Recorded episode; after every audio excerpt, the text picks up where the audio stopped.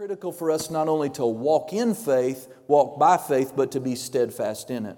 In other words, we don't want to have this lifestyle where we have moments of faith, moments of doubt and unbelief. We're up one day, we're down for two, right?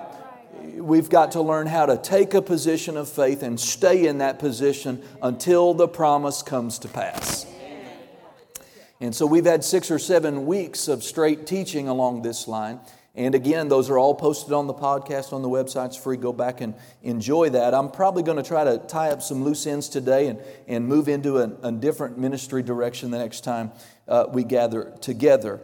But I still had something I needed to get out uh, to us, and we'll do that today with the Lord's help on the subject of uh, resisting fear. Uh, fear is one of Satan's favorite tactics to get us to move out of a place of faith and into a place of fear. You know, uh, of course, we know a little bit about Satan's history. Satan uh, was not only his name, we know that this being we call the devil or Satan is, he's not a demon, he's a fallen angel.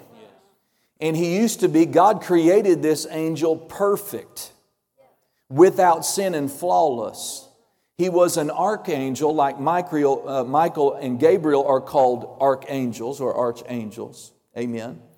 And uh, of course, you know, you can read about him in Isaiah, you can read about him in Ezekiel. He was beautiful, he was glorious, he was perfect until sin was found in him. And when he rose up in rebellion and led a rebellion against God, you can tell right there his elevator doesn't go all the way to the top. You know, to think that you're going to be able to unseat God, right? You got something wrong with your thinking. And uh, so he fell, and Jesus said, I saw Satan fall like lightning. And so he is now a fallen being. He's, he can't create anything. And so we don't know how much, how many eons of time, how many millennia that he existed with God in a perfect state living in God's kingdom, watching God operate. And one of the things you can find out about the devil is that he's an imitator of God. He's an imitator of God. He's not a creator, he wouldn't have any creative thoughts about him. But he is an imitator. He organizes the kingdom of darkness much like the kingdom of God is organized. It's just the opposite, it's just the antithesis of what God is perfectly good and right and loving and holy, and He is just opposite of that. Well, God is a faith God. You know that about Him, right? God is a faith God. If you're going to satisfy God, if you're going to please God, then you're going to believe God. That is one of the greatest longings of God's heart. If you want to know something about our Father, He longs to be believed. He longs to be trusted. Amen. And He will lead, He will flat lead us into situations where we will have to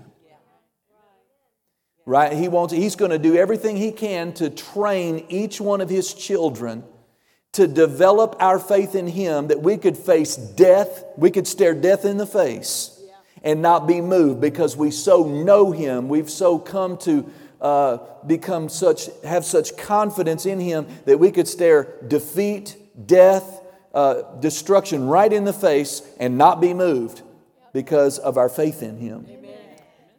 And that not just be something that we're disappointed, but we actually see the victory when we do that. You know, God's failed no person. God has failed no person, and He has never turned around, changed His mind, and said no to not a single one of His promises. The Bible says in Corinthians that all of the promises of God in Christ are yes and amen. The word amen means so be it. And so when you find a promise, uh, really in the Old or New Testaments. Well, what do you mean the Old? Well, the Old is a lesser covenant. Ours is a better covenant, the Bible says, Hebrews 8 6. So, for the new covenant to be better, we have to have everything they had under the old plus. Otherwise, they would have it better. Right. Isn't that right? And so you find, uh, like some of my favorite healing scriptures are in the, new, in the Old Testament. Like if you serve the Lord your God with gladness, gladness of heart, that He will bless your bread and your water, your food and your water, and He'll take sickness right out of your midst. How do we know that that's for us today? Well, because if we don't have that same promise in the new, then I'd rather go back and live under that covenant. You see what I mean? Amen. So when you find a promise of God, and they say to us uh, that there are over 500 specific promises in the Bible to us, amen, that God's answer to that is it's never. God is not Santa Claus. He's not making a list of who's naughty and nice. Not for, not for that. Right? Amen. All his promises are yes and amen. But what you need to know is they don't fall on you like a ripe cherry off a tree. The promises of God being fulfilled in your life are not automatic. It's another thing that religion has really done to us in a negative way is that they have got over into people's thinking that whatever will be, will be when it comes to God. You know, if God wants me to have that job, I'll have it. And if I didn't get it, that must mean He didn't want me to have it. That's not biblical thinking. You need to get rid of that thinking. Amen. In everything, God has a part, and in everything, you have a part. Well, what is my part? See, you ought to be interested. What is my part? My part is faith. My part is faith. There are some other things like obedience that are huge, right? But for a promise of God to be fulfilled in my life, God's part is to bring it to pass. My part is to believe Him. Moses did not part the Red Sea, God did. But Moses believed him to do it. God told him, Get up and stop crying. And he's telling a lot of people that today. Get up and stop crying. Stop crying to me. He says, Tell the children of Israel to move forward. You know where they were? They got their toes on the banks of the Red Sea. They got no boats, no life jackets, no canoes, no oars, and yet God says, Tell the people to go forward. Forward where? Into the impossible. But then he gives them an instruction. Stretch out that. You see that stick you got? You remember that? You've been doing miracles with it? Stretch it out over the waters. And I'll and he did. So see, Moses had this little part. Stand up, dry your tears, and put your stick out over the water. How many of you know a human could do that? See, a mentor I had long time ago he, he made this statement. It's a good statement. He said, You know what? If you'll do, Chris, if you'll do a small thing, God will do a big thing. Amen. If you'll do a small thing, God will do a big thing. I found out that's right. Amen. See, that's what Brother Jake and Miss Carrie, that's what they've discovered. You do a small thing. Bring me 10% so offerings as I lead you, and I'm going to do a big thing in your life. Amen. Amen. Praise God. I mean, you can get you can get tumors out of your body, disease out of your body, brokenness out of your body, pain out of your body. God will do a big thing. If He has to work you all over, if He has to send an angel from heaven with a new heart and stick it in your body, how many of you know that'd be a big thing? That's a big thing. What do you got to do to get God to do a big thing like that? Just trust Him. Believe Him to do it. I mean, and be bold about it. You know, my kids are bold about the promises I make to them as their daddy. They are bold about it. They'll just flat, I mean, just come and say, You said. Yes, you did. Daddy, you said it right here. I got three witnesses. We go to the store today. You go buy me a dress today. Yeah, I mean, if I made the promise, they expect me to fulfill it. They must believe I can, they must believe I'm able, and they are sure not going to let me forget. You know, God tells you to be like that. Jesus tells a parable. He tells a parable, I think it's in Luke 18, Luke 19, somewhere around in there, about an unjust judge. I mean, this guy's not even got a lot of integrity, and he's a judge. And here comes this little old lady, and she wants the judge to give her a favorable judgment. And he's not inclined to do it, but she is wearing him out. Knock, knock, knock, knock, knock, knock, knock, knock, knock, knock, knock, knock. Hey, judge, judge, judge, judge. And she, he, the judge finally goes, Whatever you want, just get out of here. And then that's the story. That's pretty accurate to the Greek there. Just wore him out. He did not do it because of the, of the, the merits of her case. He did it because of her insistent persistence. And then Jesus goes to talking about prayer and says, Pray like that to the Father. Pray like that to the Father. See, sometimes I think we're going to get under God's skin. No, God actually likes it. The Bible says in Isaiah, Put me in remembrance of my word. He said, My word will not return unto me void. So, see, he sent, the Bible is his word sent from him. But now you're supposed to put your voice on that word and send it back to him. Because the Bible says his word will not return to him void. He sent his word so you could return it to him. Did you get that? He sent 1 Peter 2:24 that he himself bore our sins in his own body on the tree that we being dead unto sins might live unto righteousness by whose stripes don't make me get my whip out you were healed. He sent us that word so that we could return it to him. He sent Philippians 4:19 into the earth so that we could send it back to him. What does Philippians 4:19 say? For my God shall supply all your needs according to his riches in glory by Christ Jesus. If you will send that word back to him, it will not return void without fulfillment or without power. He sent it. Your job is to send it back with your name on it. Amen. Glory to God. And so this is kind of how faith works.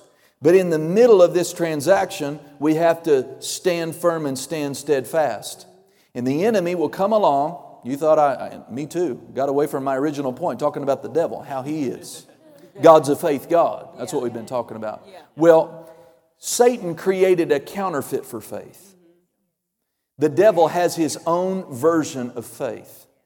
And it works according to the same law that God's law of faith works. And it's fear. Fear is Satan's faith. Fear is Satan's faith. You see, God on His side, He takes our faith, our belief our confidence and our expectation of the good thing He will do, He takes that and He fulfills that good thing in our life as we believe Him. Faith is the what? Hebrews 11, verse 1. Faith is the substance of things hoped for.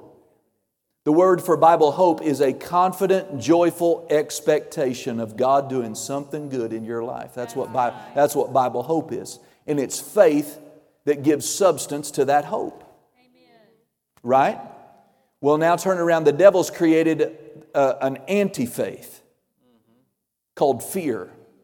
Fear is a dreadful expectation of something negative coming to pass in your life. And as we operate in fear, knowingly or unknowingly, the very force of faith is working in the negative direction. This is why fear is so dangerous. It is what tripped up Job. Job said, I feared a fear, and my fear has come upon me. That's my favorite translation of that passage. Job said, I feared a fear, and that fear has come upon me. Well, what came upon Job? The loss of his prosperity, and his wealth, and the loss, first and foremost, the loss of his children. He feared the judgment and the loss of his children. He feared that fear, and that fear came upon him. He feared losing his wealth. Amen. And he, that fear he feared came upon him. He also must have feared getting sick. He, he must have feared the fear of losing his health. And Job says, I feared a fear, and the fear I feared has come upon me. The fear you fear is on its way. The very thing you fear will come to pass in your life if you don't put an end to it, don't put a stop to it. And Satan knows this. Now, why is it? Because fear is an expectation. Why would you fear it? Why would you fear it? You are expecting. It's, a, it's an expectation on some level that I'm going to get sick, that I'm going to die young, that I'm going to have a heart attack like my daddy did, that I'm going to lose my house, I'm going to lose my kids, my kids won't serve Jesus, or they're going to die in a car accident. You walk around with this fear, you are fearing a fear. It is a spiritual force that is giving Satan permission to bring it on you. You need to launch an all out assault on fear and drive it out of your life till it is gone without a trace. Now, fear has many forms, doesn't it? From a slight anxiety, that's fear. Um, worry in every form, in every degree, no matter how slight, worry is a form of fear. Worry is a form of fear. We have fear in the form of dread. The thing you dread, you're a, you're, that's a form of fear. Dread Mondays.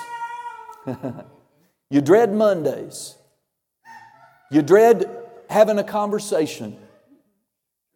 You dread having to accomplish a certain task or face a certain situation. That dread is a fear, and you better deal with it. So we have fear all the way on the, to the mildest forms of worry and anxiety, all the way up to the extreme of terror and being terrified. Everything in between is a fear. It's a form of fear, and none of it has ever come from God. Do you know God, as your Father, will never use any kind of fear to discipline you, train you, speak to you, or try to lead you? Never. Then what that ought to tell you is you should never, ever, ever act in line with fear. Remember what I said last week if you were here? That if you yield to a fear, you have taken the devil by the hand and he is now leading you around. And so many people, yes, Christians, precious people, have become so accustomed to living afraid they don't recognize fear in their life. And yet it's governing almost every decision they make. You need to ask the Holy Spirit to get involved and help you identify any areas in your life where fear has a foothold and drive that thing out. You men, women, even if you've served in the military, uh, you know, whatever, if you've had a traumatic event, right? The devil, one of the things the devil loves to do is to, is to remind us of things and flash images and all kinds of. Listen, you do not have to live another day tormented by that. Amen. Uh, I, I do have notes, and we haven't even read this this key text here, but we're going to switch it over. Okay, that's just kind of how we roll around here, visitors. It might look like I'm in charge, but I'm really not. I'm looking to the Holy Ghost to help me. Uh, First John is where I'd like you to go. First John. Now, here's another thing that you might find interesting about fear. Fear is a manifestation of the devil's presence. How do you know the presence of God? Peace, love, joy, holiness, righteousness, cleanliness, right, purity. Now, don't, I, don't, I don't have time to go down this trail, so stop me if I go too far. But there is a fear of the Lord. That's, that's not what we're talking about. The fear of the Lord is a, a holy reverence. That's right. It's, a, it's, a, it's an awe, not a fear like you're, you, you would be afraid of a rattlesnake. But He is God we're dealing with, right? And, and if you were to see Him, uh, the stronger He manifests His presence in your life, you're going to have that sense of holy awe and reverence. And oh man, do we need that back in the church today? Oh my gosh, we need that back in the church today. Make you sit up straight, straighten your tie, iron your shirt, shine your shoes, clean up your life. That's not the kind of thing I'm talking about. You know, Satan, when he comes, he, he likes to work under the radar, undetected in your life, come real stealthy.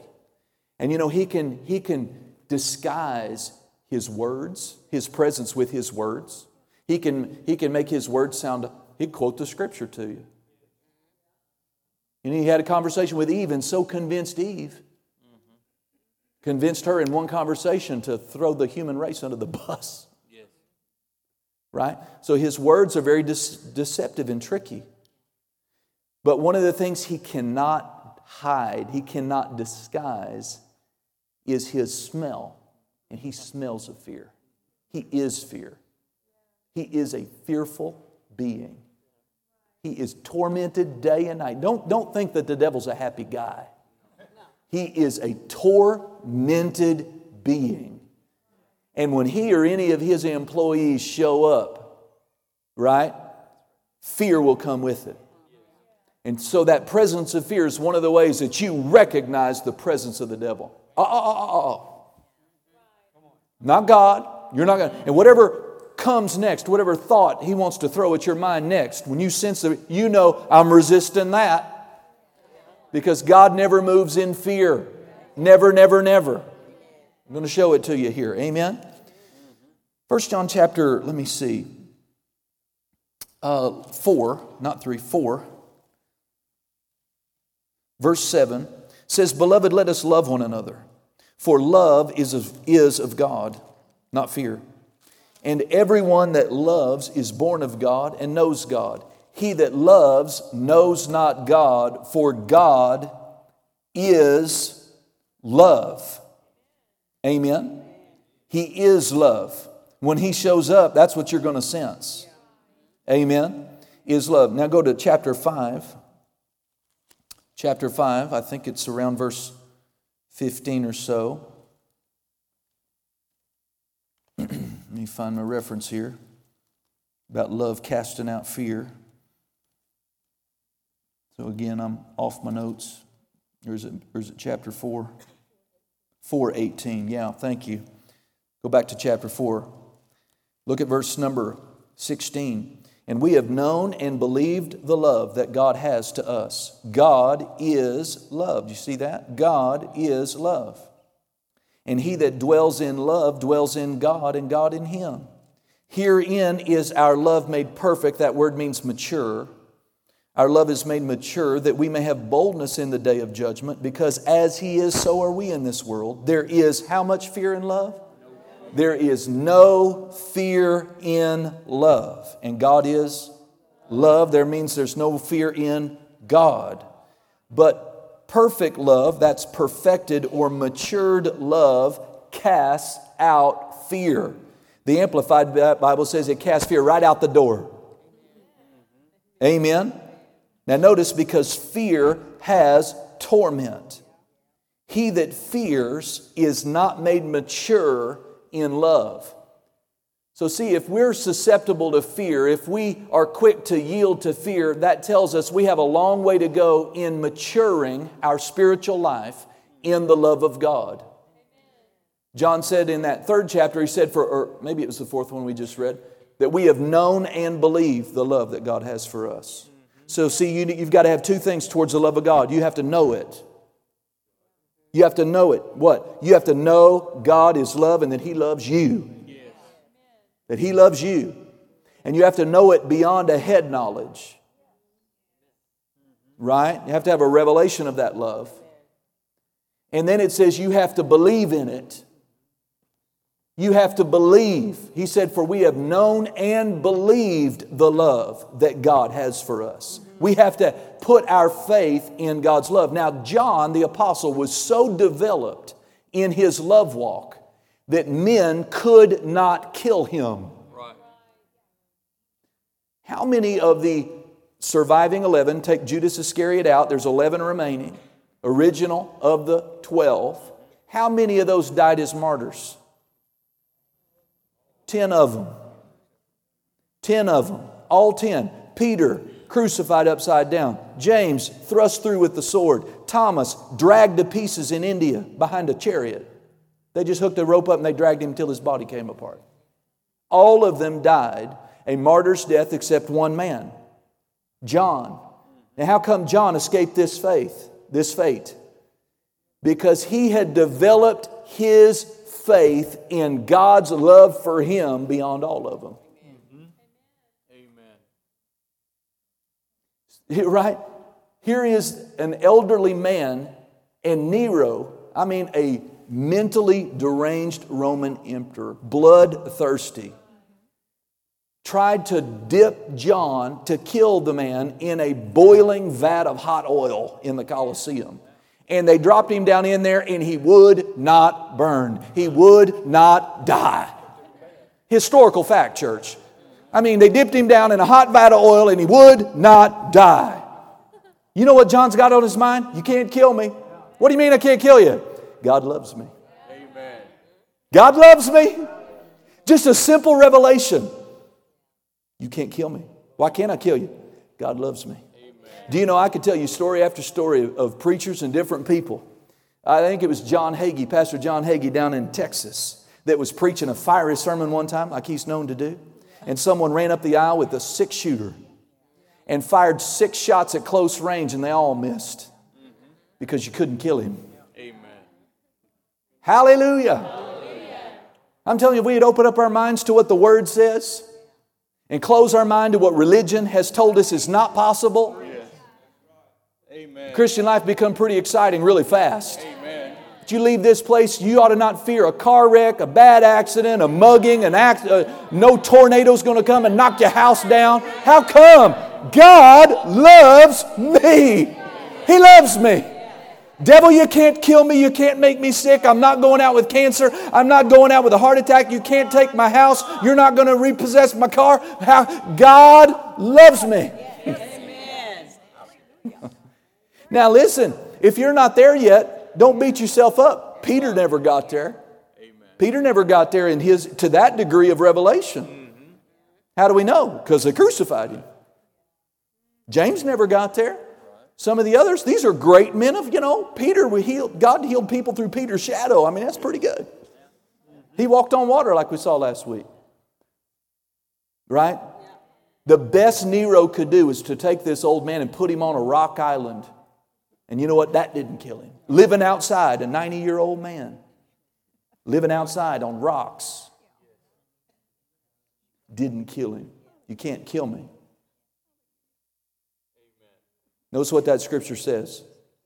You got to mature in the love of God. But as you mature in the love of God, one of the things that growing in your understanding of God's love is it's going to drive those fears out of your life. And if you'll stay with us, it's not going to happen in a day or a week or a month or a year, probably. Amen? But if you will stay with it, what, stay with what? Look up those scriptures on the love of God. Talk to God about His love. Ask the Holy Spirit to unveil to you, to cause you to know in a new way what it means to be loved by God. We have so limited the love of God to the forgiveness of our sins but He will fight your battles. He will defend you. He will work on your behalf. He will, come on, He will part the sea. He will, he will do whatever it takes. But you've got to know it and you've got to believe it. Back in Matthew 8, you don't have to go back there, but remember that's the time where they're all in the boat together and they're going to the other side, and a storm comes up. And uh, these are seasoned fishermen, Peter and uh, Andrew, and some of those at James and John, four guys in that boat. They grew up on that lake. And they think they're about to die. So it must have been pretty bad for these seasoned Sea of Tiberias, Lake of Galilee people to think, to be that scared. And Jesus just let them get wet for a while, asleep up there on a pillow. You know, God will let you get wet for a while, especially after He's taught you a few things. You're going to find out, you know, what you're made of. You know, with Jesus, life is school. And there are tests and pop quizzes. And this was a surprise pop quiz. And Jesus is going to lay there asleep on a pillow saying, hmm, this would be a good opportunity to find out if they've been paying attention. And of course, they finally woke him up and blamed him.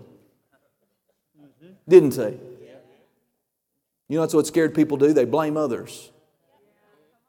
What did they accuse him of? Not caring. Isn't that interesting? They accuse God of not caring. See, they don't have this revelation like they should that God loves them. They forgot that God's in their boat. How are you going to sink with God in your boat? It may look like you're going to sink, it may feel like you're going to sink, but how are you going to sink with God in your boat? they forgot. And they woke him up and said, Master, don't you care that we're about to croak, we're about to die, we're all about to drown, we're about to perish? And he stood up and said, Oh, ye of little faith, where is your faith? Of course, before that, he walked up to the little stern of that little boat, pointed his finger, no doubt, at the wind, and said, Peace, command you to be still. Yeah. And that whole thing just simmered down. Then he turned to him and said, Where's your faith at? See, that's why he was laying there on the pillow, waiting to see if they'd been paying attention. He expected them to get up and do that. He expected them to get up in the middle of their storm, feeling afraid and wet and in the, you know, feeling all the effect of the circumstances, he still expected them to point at that storm and to say, Peace, be still. And they didn't do it. And you know what? Many times that's what God's doing. He's letting you get wet. He's finding out, have you been paying attention? How long are you going to put up with that storm before you stand up and talk to it? In the name of Jesus. Amen. Hallelujah. Praise God. So, anyway, go to 2 Timothy. Go to 2 Timothy if you can. You getting anything? Fear ought to not be played with. You know, it never happened, thank God. Hopefully, it never will. But I'm sitting back there in my chair or got my feet propped up on the couch, and Amber goes, Oh, there's a snake in the kitchen. You know, when she says stuff like that, that is a command. Husband, get off your rear and come deal with this situation. Now, as a husband, I have to be honest, I hear that as a declarative sentence. She just stated the fact. But I have to learn wife talk, I have to learn woman talk. This trash can is overflowing. See, that's a declarative sentence. There's no question. It's not a it's not a, an imperative statement. I went to grammar and got good grades, got good, right? What I'm waiting to hear for is, honey, would you please come in here and empty the trash? But see, I had to trans I have to translate that. Y'all husbands know what I mean? Don't act like you don't know what I mean. Amen. I don't even know what my point is and all that, but anyway. it's good anyway. Second Timothy chapter 1. It'll come back to me in a minute. Praise God. And so here's Timothy, and he's facing persecution. And uh, he's got a congreg- he's a teenager, and he's got a congregation of maybe minimum 40,000 people. 40,000. And then not only that, you know who's sitting in the front row? Mother Mary. Mother Mary teenager preacher with 40,000 congregants, and Mother Mary sitting in front of. You know who's sitting next to her? The Apostle John, who's fresh off the island of Patmos, having just written the book of Revelation. How'd you like to preach to him? And not only that, he's doing funerals all day long because every weekend, members of his congregation are being fed to the lions for entertainment at the Roman Colosseum in Ephesus. So he's not dealing with, you know, Sister Blabbermouth. I mean, he's got real problems as a pastor. Real problems. Amen. And look at what his man of God, the Apostle Paul, writes to him in this letter. It says, when I, verse 5, chapter uh, 1, 2 Timothy 1 5, when I call to remembrance the unfaith, that means the real, genuine, sincere faith, faith without hypocrisy, that is in you, which dwelt first in your grandmother Lois and in your mother Eunice, I am persuaded, is in you also. the first thing he's opening up and he's going to talk to him about his legacy of faith. He said, Listen, your grandmama had faith and your mama's got faith, and Timothy, you got the same faith. Amen? Praise God. Verse 6 Wherefore I put thee in remembrance that you stir up the gift of God, which is in you by the putting on of my hands. Well, I could preach on that, but anyway. Verse 7 For God has not given us the spirit of fear. God has not given unto us the spirit of fear, but what has He given to us? Power.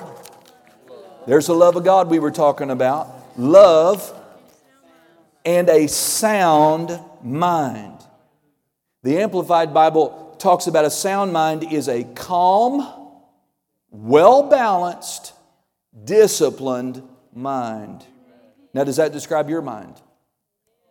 Calm, well balanced, disciplined. Our minds are not sound. You know, if your crawl space, if your, your foundation, your piers were not sound, what would that mean? It's faulty, got problems. Better deal with that. Your house is going to fall down. If your mind is unsound, you got trouble. You better get to work. You better call somebody. You better fortify that. Amen. Again, what constitutes a sound mind? It's got to be calm. Now, are you one, and don't, no condemnation, but listen, when a little crisis props up, or you get an unexpected phone call, or an unexpected report, or the news comes on, are you the one that freaks out? Ah! Right? And drama. Drama, drama, drama and everything's a big deal. And the earth is falling, and the sky is falling, and we're all going to die. That's not having a calm mind. No. You know, when bad news comes, do you, are you a gas can or a fire hose? Some people in your family are gas cans, right? You don't want them to know nothing because they're just going to throw fuel on the negative fire. You don't want to be like that. Do you want to be hmm, chill? Look inside. What does the word say about this? That is a calm mind. Something comes along, maybe you got to take a punch, you know what I mean? Take a punch for the devil. We all going to have to learn to take one. You're going to get bowed over, you better gather yourself. And before you yield to fear, better ask yourself, what does the word say about this? What does the word say about this doctor's report? What does the word say about this job loss? What does the word say about this circumstance? And if you don't know, you better dig in there and find it. Don't call me. Call me if you have to, but I don't want to do all your Bible study for you. Get in the book for yourself. What does the word say about this? Amen. Well, then what do I do? I found out what the word said. Act like the word's true. I remember Brother Hagin, he had uh, taken over for a pastor for a summer. The pastor had to leave, had took a short sabbatical. So for the summer, he, he came off the road and pastored that church for about three months. And the church was doing okay, but they had a radio program that was about three months behind financially. And uh, so they had deacon boards back then, and, and uh, he'd meet, and they go, Oh my God, oh my God, we're further behind on the radio program. If we don't get money, what are we going to do? We're going to shut off the radio program. Oh, la, la, la, la. And they finally, you know, calmed down and looked to Brother Hagin.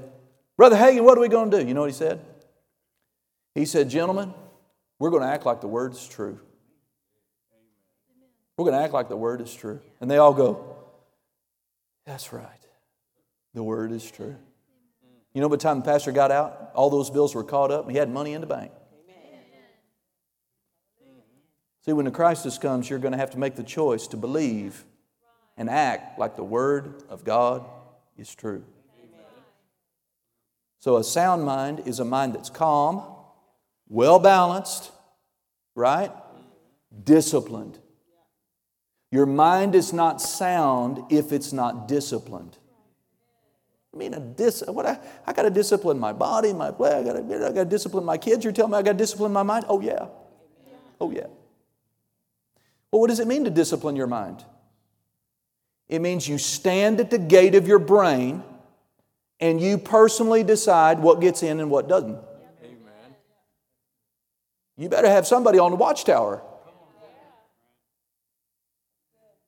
Before I go to bed at night, you know, I got a firearm pretty close by, plus my angels, blood of Jesus. I check my doors. We lock our, we lock our gate. But for some precious folks, there's nobody at the gate. And whatever thought comes, they just turn it over. Not every thought you have come, is your thought. Satan's got a little gun in the realm of the spirit, and he points it at you, and he's got a big, heavy magazine in there, and everything's loaded up with thoughts of fear. You know, bam, bam, bam, bam, bam, bam, bam, bam. I'm going to kill you. Oh, oh, oh yeah. And the thoughts are coming to your mind, right? Rapid fire. Right? Your wife don't love you. Oh, she's cheating on you. Right? I'm not the only one, right? I've not been attacked by that, but I mean, it doesn't matter what stupid thought will come. If he thinks you'll fall for it, he'll shoot it at you. Boing. You ugly, nobody likes you, you're a failure. Right? See, none of those thoughts are yours. And they have to be, you have to be disciplined, standing at the gate of your mind saying, ah, ah, ah, ah. That's what it means to resist the devil. No, I recognize that thought. No, in my father's eyes, I'm, I'm the apple of his eye. Right? I'm a bag of chips. I'm all that and the bag of chips in my father's eyes. right. So I bind that thought. This is what a calm, right? So look at what God did not give Timothy. Spirit of fear. Spirit of fear. See, this I'm trying to prove to you. Fear is never coming from God. He's never going to try to spank you with fear. He's never going to try to lead you with fear. He's not going to try to uh, change your mind. He's not going to judge you. He's not going to do anything like that using fear. If it's fear, the devil's there. And it's up to you to resist him and run him off. You deal with fear like you would an unclean spirit, like you would a demon. Didn't he just call this what? Did he say, you know, Timothy, God has not given you the emotion of fear? Is that what he said? No, that's not what he said. What did he say? God has not given you the spirit of fear. He's not given to you the spirit of fear. Fear is then a what? Say spirit. How do you deal with the spirit? You say, In the name of Jesus, you foul spirit of fear, I resist you. You cease and desist in all your operations against me in the name of Jesus. And that thing will obey you. But you have to talk to it, you have to resist it. Last thing I'd like you to see before we close today is do you see God's not only not given us the spirit of fear, but He's ganging up on the devil. The devil wants to bring you one thing from him, fear, and God's going to counter that with a threefold, you know, triple punch. Bam, bam, bam. Now, let me say this another form of the fear I didn't mention earlier is this fear. If you look up this word fear, it's timidity or cowardice. That's what it that's the specific fear that Timothy was dealing with. He was intimidated. Now you would be too, right? You'd be tempted to be intimidated if you had to, you know, you're 15, maybe 16 years old, and family members are getting fed up. What do you tell them? Have faith, you know, and you should, but praise God. It takes some spiritual maturity to come into a grieving family, and there's one remaining, and everybody else got eaten and tore up by the lions in the Colosseum yesterday. And that's happening day after day after day. To hold that congregation together and to get up and preach to Mother Mary or the Apostle John. You see what I mean? So he's dealing with cowardice right? And timidity or intimidation. I'm telling you, if you're intimidated by someone or something, it's fear and you need to stop it. Right? Some congregation take members, it takes them three years to even get acquainted with me because you're intimidated, whatever. I'm not an intimidating person. Amen? You have enough faith to come talk to me, all right? Let me come talk to you, praise God. You'll find that out. I'm a nice guy. Amen. Amen. And that's really true of my wife. And, and if I'm at all intimidating, she's 10 times, they say. But she's really not. I'm telling you, I've been married to her a long time. She's sweet. Sweet person. But see, people are robbed of the relationship they could have with their pastor on some level, right? They're intimidated. You shouldn't let not, not a situation, not a circumstance, not a person, I don't care who they are, you should be respectful, especially people in authority over you, but you're not supposed to be intimidated by nothing by no one. Amen? Would you afford me the reading of one more scripture? Because it's too good to close without you hearing it. it's in Philippians chapter 1 from the Amplified. Hallelujah. You know, I've heard it, I've heard it, I've heard it, and I've thought it too. It's just natural to be fear, to be afraid. Just now, everybody's afraid of something. No, see, that's we've gotten so buddy buddy with fear. We've normalized it. We've learned how to function in the midst of it. We've got to, we've got to change that. Or the devil, he'll, he'll rob us of our faith in certain areas. We don't want that. Hallelujah. So I like this in Philippians chapter 1, verse 27 and 28 in the Amplified. And I'll read about halfway, start halfway into that 27th verse. He said, uh, You know, he's pleased to hear this of you, that you are standing firm, united in spirit and purpose, striving side by side, contending with a single mind for the faith of the glad tidings of the gospel do not for a moment. How long is this okay? Not even for a moment. Do not for a moment be frightened or intimidated in anything. We got a job interview. Don't be intimidated. Amen. Amen. Praise the Lord. I'm facing an enemy and adversarial circumstance. Don't be intimidated. Not for one moment. Don't you be frightened or intimidated in anything by your opponents and your adversaries. For such constancy and fearlessness will be a clear sign, a proof, and a seal to them of their impending destruction. You can actually send a sign to your adversary of sickness that its doom is pending, that disease, that pain, that sickness you can send a signal that it's doomed in your life. Why? By not even for a moment being scared of it Amen. or afraid of it. Because you know that cancer belongs right way under your feet. It's no match for the name of Jesus. And you know He's going to heal you. Why, Austin? Because he, he said so, yeah, but because He loves you too. Right? Because He loves you.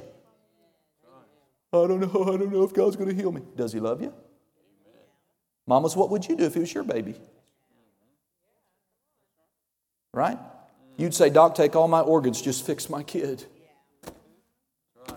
You think you're, a, that's right, I would. Right? Kill me now, I do not care. Just help them. What makes a parent do that? Love. Think God loves us less? No. Come on now. Come on now. This whole God might not want to heal me business is really absurd. The more you look at it, the more absurd it looks, right? Hallelujah. That disease doesn't have a chance. You know, you can send a sign to that unpaid bill that it's doomed. right? You're doomed because I'm not afraid of you. Because God loves me and I have a supply. And if I'll just stand here unafraid, talk the right thing, act like the Word of God's true, sure enough, that bill's going to get paid. And I've been living that way for a long time, and especially in the last 12 months, and I can tell you, God is up to the task. Amen. He is up to the task. So, our fearlessness is a proof of their impending destruction, a sure token and evidence of your deliverance and your salvation, and that from God. Amen. Hallelujah. Glory to God. You could stand up on your feet today. Can you hear God say, Fear not? All over the word, He says, Fear not. Fear not. Fear not. Amen? Glory to God. Glory to God.